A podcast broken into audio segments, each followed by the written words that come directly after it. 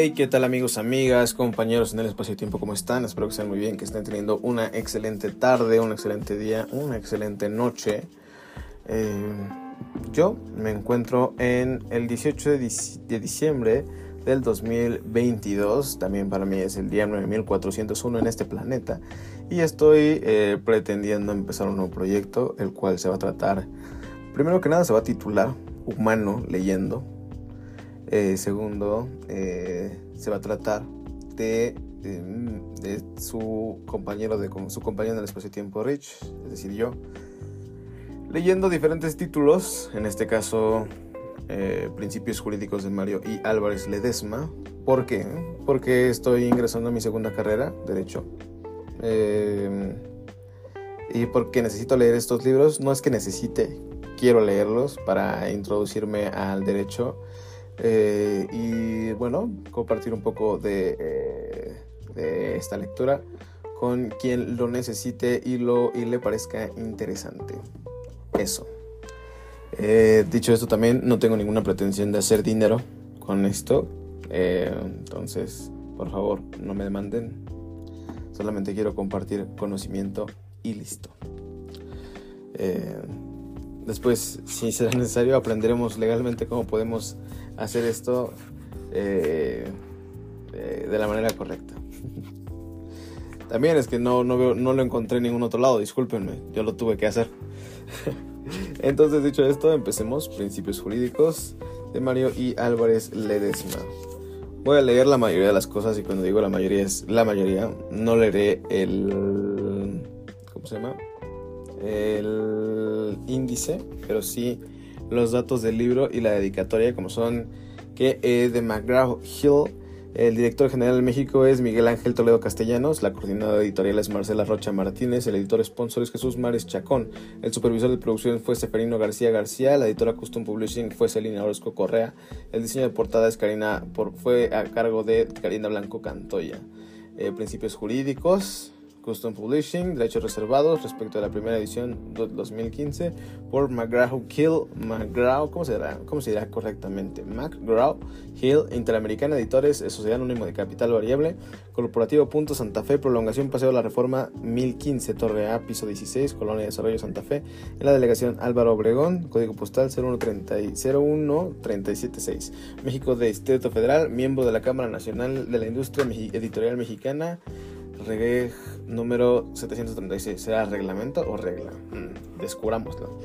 ISBN 978-1-4562-2565-0, adaptado de la obra Conceptos Jurídicos Fundamentales de Mario I. Álvarez Ledesma del 2008, derechos reservados por McGraw-Hill Interamericana Editora, Sociedad Anónima de Capital Variable. ISBN 3-13-978-970-10-6632-4, ISBN 10-970-10-6632-4. Después hay una numeración 7890-123456. Suena que no es una numeración aleatoria, del 7 al 6. Impreso en México, impreso en Ultra Digital Press, Sociedad Anónima de Capital Variable. Dedicatoria a don Juan González Alcántara Carranca, don José Natividad González Paras, don Ernesto Gutiérrez y González, don Alfredo Buenrostro, don Ignacio Morales Lechuga, don Rafael Maceo de la Concha, entrañables e insustituibles amigos, sin cuya inspiración, auxilio, consejo y ayuda, muchas cosas en su respectivo momento no hubiesen sido posibles.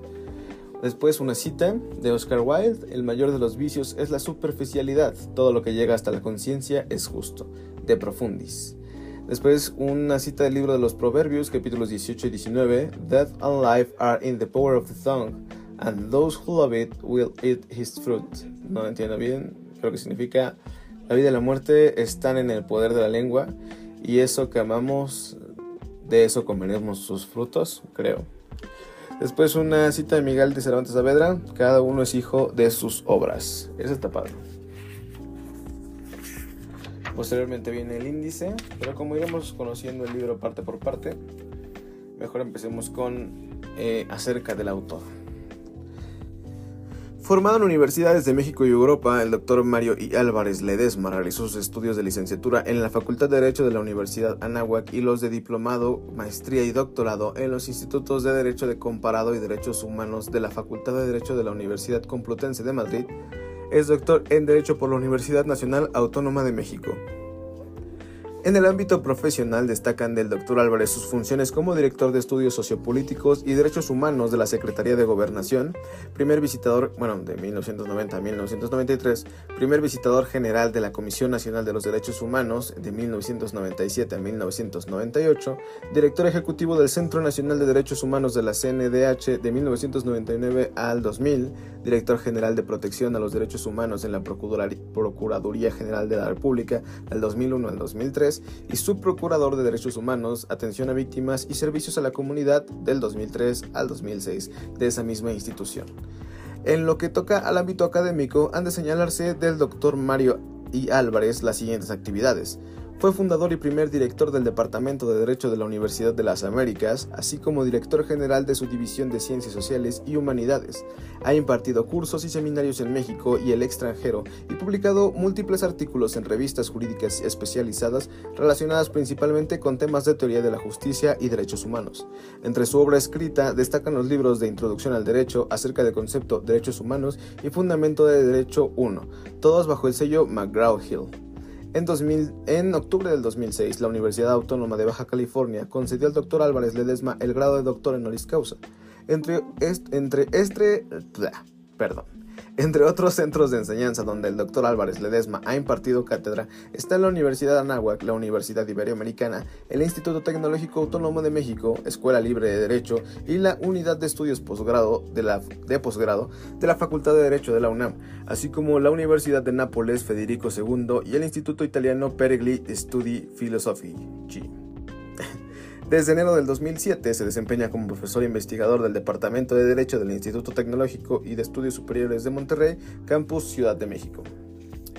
Introducción.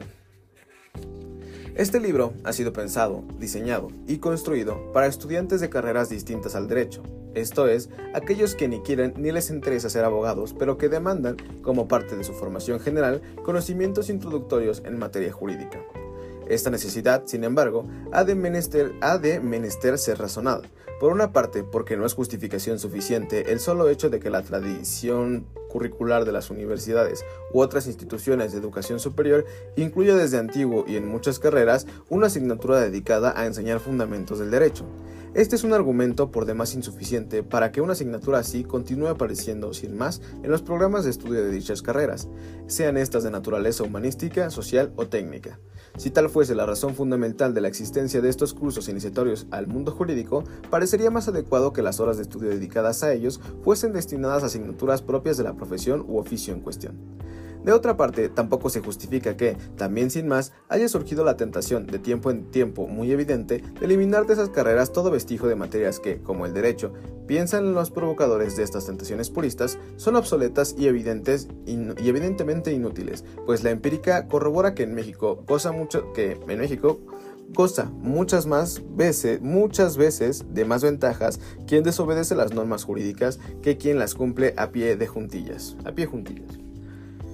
Pienso que una y otras posiciones, al contraargumentarse, explican las razones de ser de este libro. Conceptos jurídicos fundamentales. México es un país, y que doloroso resulta decirlo a un abogado como el que escribe esto, en donde el derecho funciona con enormes deficiencias, en donde la corrupción se ha enseñorado y en el que la justicia resulta ser un valor cada vez más escaso y, creen algunos, en vías de inminente desaparición.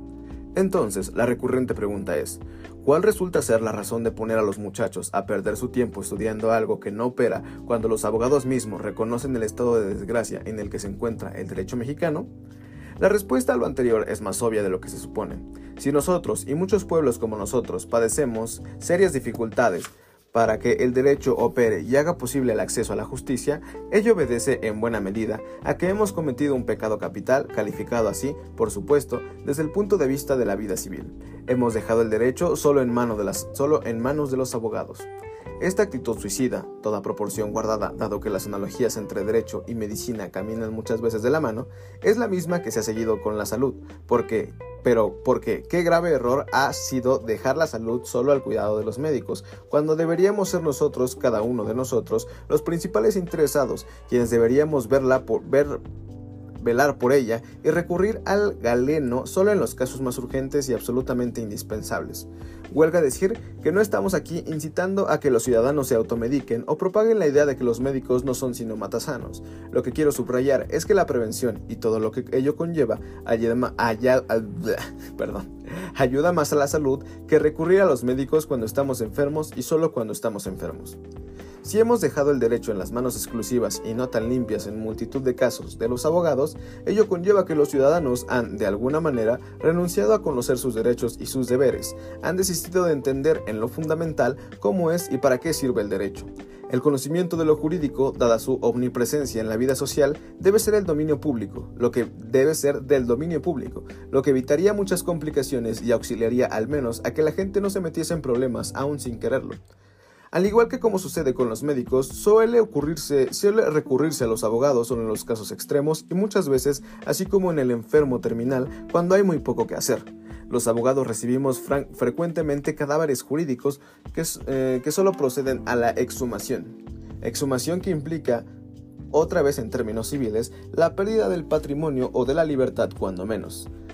La mejor manera para contribuir a que el derecho cumpla cabalmente su función es formar ciudadanos, ya no se diga profesionistas, que posean conocimiento de sus derechos, de sus obligaciones, que entiendan para qué sirve originalmente el derecho, cómo se proceden las normas jurídicas, cómo se aplican y en especial cómo pueden casi siempre afectar para bien o para mal no solo su ejercicio profesional sino su vida personal. Contrariamente a lo que se piensa, la desaparición de los cursos introductorios a las bases jurídicas del derecho no afecta a este, afecta a la vida social, afecta a la convivencia y abona en terreno fértil para seguir tolerando la corrupción y la impunidad, males endémicos que solo pueden erradicarse a mediano y largo plazo con, al parecer, un único antídoto seguro, la educación. Este libro pretende ser una guía completa para cursar con éxito las materias introductorias al derecho, en la inteligencia de que la formación jurídica de los profesionales que no van a ser abogados y que serán, por aritmética simple, muchos más que los abogados, resulta tanto o más importante en términos sociales y de difusión o creación de una cultura jurídica que la enseñanza del derecho para sus propios cultivadores. Sabedor de lo anterior, he buscado que este texto posea la impronta que le confieren dos características especialmente importantes para un libro escrito y dirigido para no abogados. Evita la superficialidad, que suele confundirse con falsos afanes didácticos, y al mismo tiempo ofrece una visión integral del derecho, reaccionando así contra un cierto reduccionismo jurídico que caricaturiza al ser y alcances del derecho y la justicia. A tales efectos e igualmente teniendo muy presente el contenido y objetivos que los distintos planes de estudio en los que se amparan los temas que han de abordarse de un curso de introducción al derecho para no juristas, este libro se estructura y de él puede hacerse uso de la siguiente manera. El libro se compone de 3 grandes partes, a su vez cada parte contiene 3 capítulos que en su totalidad hacen los 9 que en su conjunto componen esta obra. Los títulos de estos 3 grandes apartados, como sus respectivos nombres indican, conducen al estudiante desde una iniciación al derecho en la primera parte, pasando por las circunstancias, definición y terminología del derecho en una segunda parte, concluyendo con una formación introductoria respecto de los fundamentos del derecho público y privado para la tercera parte. La iniciación al derecho estudia, analiza y explica qué es, cómo es y para qué sirve el derecho. ¿De dónde surge el derecho? ¿Qué es, cómo es y para qué sirve el derecho en el capítulo 1? ¿De dónde surge el derecho en el capítulo 2? Y proporciona a través de los valores del derecho y la justicia en el capítulo 3. Una formación ética que es fundamental e insoslayable en el mundo jurídico. Nuevas palabras. La segunda parte del libro se ocupa de las circunstancias del derecho. En el capítulo 4, de la definición del derecho en el capítulo 5 y la terminología del derecho en el capítulo 6. Finalmente, en el apartado Fundamentos del Derecho Público y Privado, se ofrece al estudiante una explicación cabal del Estado mexicano y su Constitución en el capítulo 7, una panorámica puntual del funcionamiento y estructura de los poderes legislativo, ejecutivo y judicial en el capítulo 8 y una iniciación de los principios jurídicos del derecho civil y la aplicación del derecho en el capítulo 9. Cada una de las tres partes del libro comienzan con una descripción de los objetivos del aprendizaje que se persiguen en la totalidad de los capítulos, los cuales han sido redactados procurando que el alumno, dados sus primeros pasos en el mundo del derecho, pueda en los siguientes capítulos pensar en términos jurídicos por sí mismos y comprender la lógica interna del derecho y de su lenguaje normativo. Con el propósito de hacer más didáctico el texto, se acompaña de cuadros resumen en los cuales se sintetizan los conceptos y las ideas más importantes de cada capítulo y se hace una revisión de lo que se supone el alumno debe entender, analizar y estudiar para alcanzar los objetivos del aprendizaje.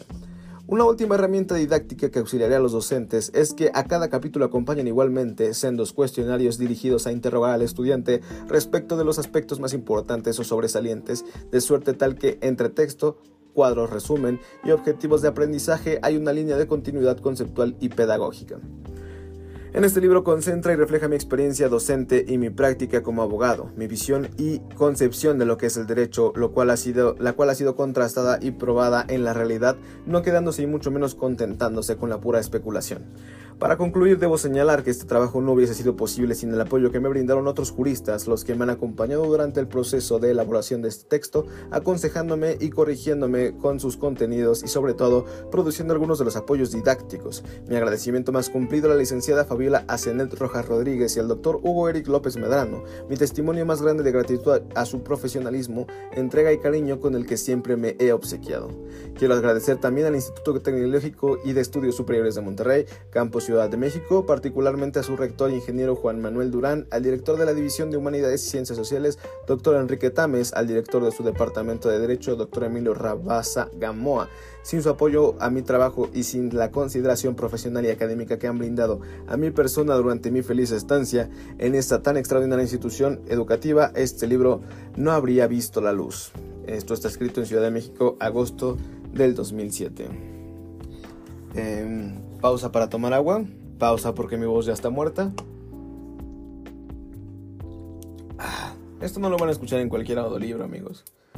A veces hay que tomar pausas, a veces hay que razonar acerca de lo que uno acaba de leer. Como ven a este muchacho.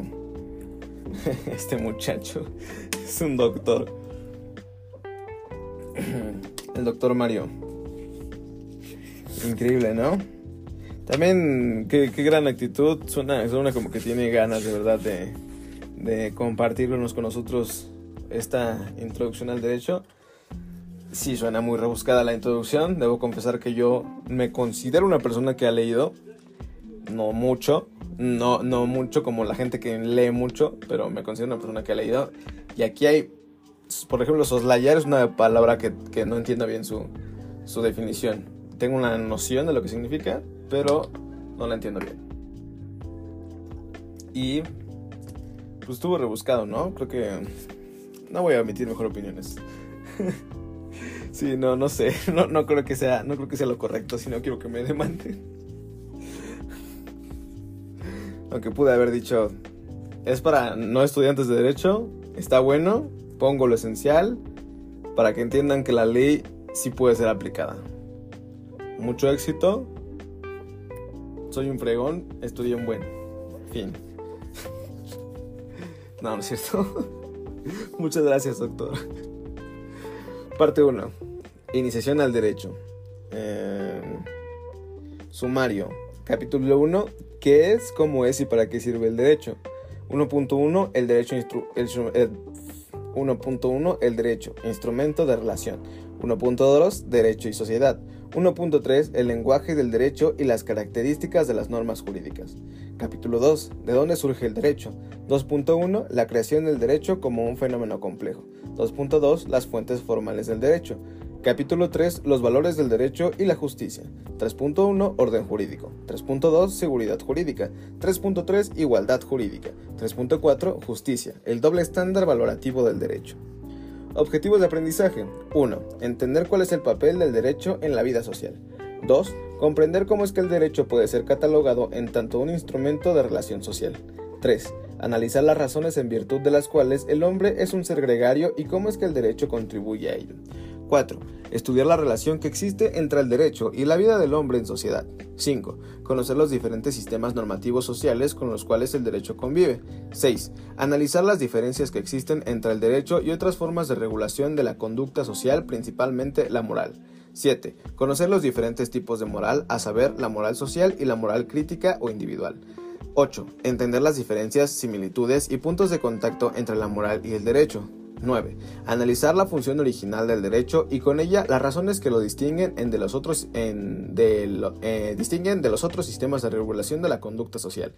10. Conocer el significado y trascendencia del concepto de intereses primigenios como elemento determinante para entender la función original del derecho. 11. Conocer, entender y analizar las peculiaridades del lenguaje jurídico. 12. Analizar las características que distinguen a las normas jurídicas.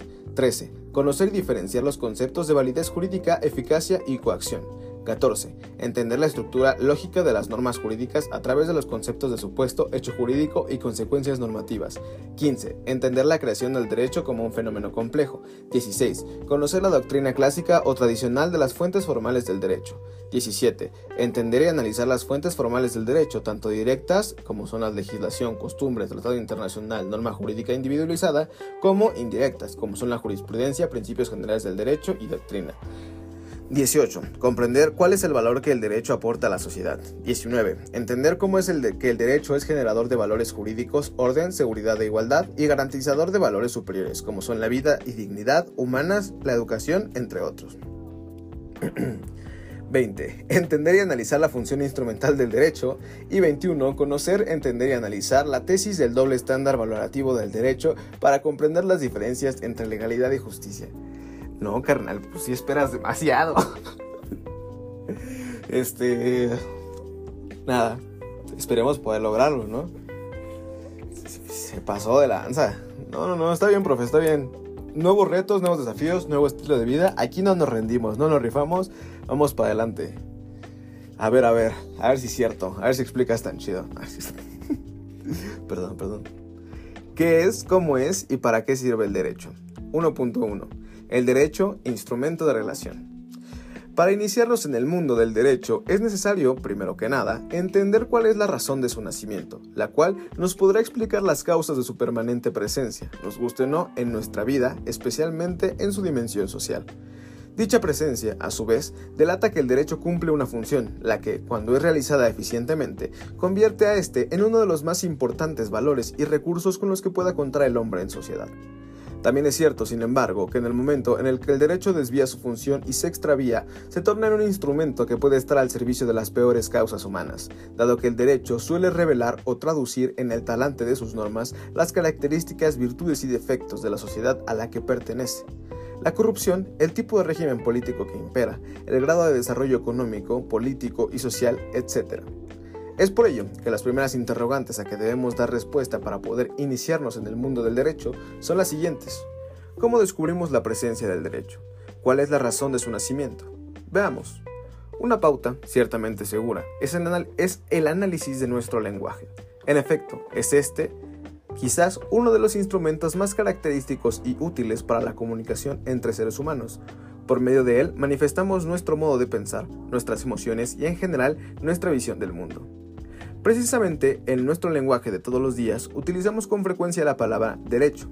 Así, se han vuelto comunes en nuestra interacción con los demás expresiones como tengo derecho a, no hay derecho, es conforme a derecho, por derecho propio. Esta circunstancia revela que el derecho es una realidad que se encuentra presente en nuestras vidas y que por ello nuestro lenguaje le alude, tengamos o no conciencia de ella. Es obvio que el derecho y con este, los fenómenos jurídicos del latín juridicus, que significa lo que atañe o se ajusta al derecho, afectan directamente a nuestra existencia. La pregunta ahora es, ¿cómo la afectan? En una primera aproximación, notamos que el derecho se presenta como una realidad a la que el lenguaje alude y en la que constantemente estamos dando por sentada la presencia e interacción con los demás. Porque cuando nos referimos al derecho siempre, o casi siempre, queremos reafirmar una situación o estado específico de nuestra persona dentro del grupo social al que pertenecemos. De ahí que cuando decimos tener derecho a algo, estamos considerando que podemos actuar o dejar de actuar de una forma determinada o disponer como mejor nos parezca de ciertos objetos o bienes. De igual manera, cuando señalamos que algo es conforme a derecho, estamos haciendo referencia a acciones que se justifican o legitiman en función de criterios de corrección que nos indican que esa acción es posible o correcta. Conviene entonces que nos demos cuenta que todas estas situaciones poseen un carácter relacional. Afirmar, como lo hacemos a diario en nuestra vida y en nuestra comunicación con los demás, que se tiene derecho a algo o que alguien puede actuar de tal o cual modo, no es sino una forma de justificar o legitimar nuestras acciones o comportamientos en relación con los otros. Es decir, que el derecho se refiere en forma directa o indirecta a acciones u omisiones humanas que implican una necesaria relación con los que nos rodean. En tal entendido, la sola expresión derecho nos indica varias cosas: que hay una realidad a la cual nuestro lenguaje hace referencia y que esa realidad se manifiesta en nuestra vida social, es decir, en nuestra relación o comportamiento con los demás, reafirmándose así la presencia cotidiana e ineludible del derecho. Ineludible. Es por eso que algunos autores han denominado a esta constante manifestación de lo jurídico en nuestras vidas como la omnipresencia del derecho, omnipresencia que se manifiesta en los actos más simples y que va creciendo en importancia a medida que estos pueden afectar o involucrarnos de una forma determinada con los demás. Por ejemplo, el solo hecho de salir todos los días de nuestras casas y dirigirnos hacia el trabajo, al hacer uso del transporte público o de uno propio y recibir un salario por el trabajo que hacemos, son todas acciones afectadas por el derecho. Esta situación la percibimos sobre todo cuando la legitimidad o justificación de nuestras acciones se pone en duda o su realización en peligro, y entonces nos referimos a ella utilizando la expresión derecho o haciendo alusión al derecho que nos autoriza a actuar o exigir que otros actúen o hagan o dejen de hacer. En todos estos casos en que se cuestiona la legitimidad de nuestro actuar, solemos expresarnos del modo siguiente: tengo derecho a trabajar y transitar libremente por las calles, como ciudadano me asiste el derecho de hacer uso del transporte público, como propietario de mi automóvil puedo por derecho propio utilizarlo en mi traslado y los demás no podrán disponer de este, o sea, no tienen derecho a usarlo sin mi consentimiento. Es conforme a derecho recibir un pago o percibir un salario por el trabajo realizado. Conviene subrayar que hacemos referencia a nuestro derecho al derecho en general, cuando nos vemos en la necesidad de defender o proteger o exigir algún bien, cosa o hecho, de las acciones o cuestionamientos de otros miembros del grupo social o del poder socialmente organizado, cosas, acontecimientos en apariencia nimios o comunes como poseer y vivir en nuestra casa o circular por las calles.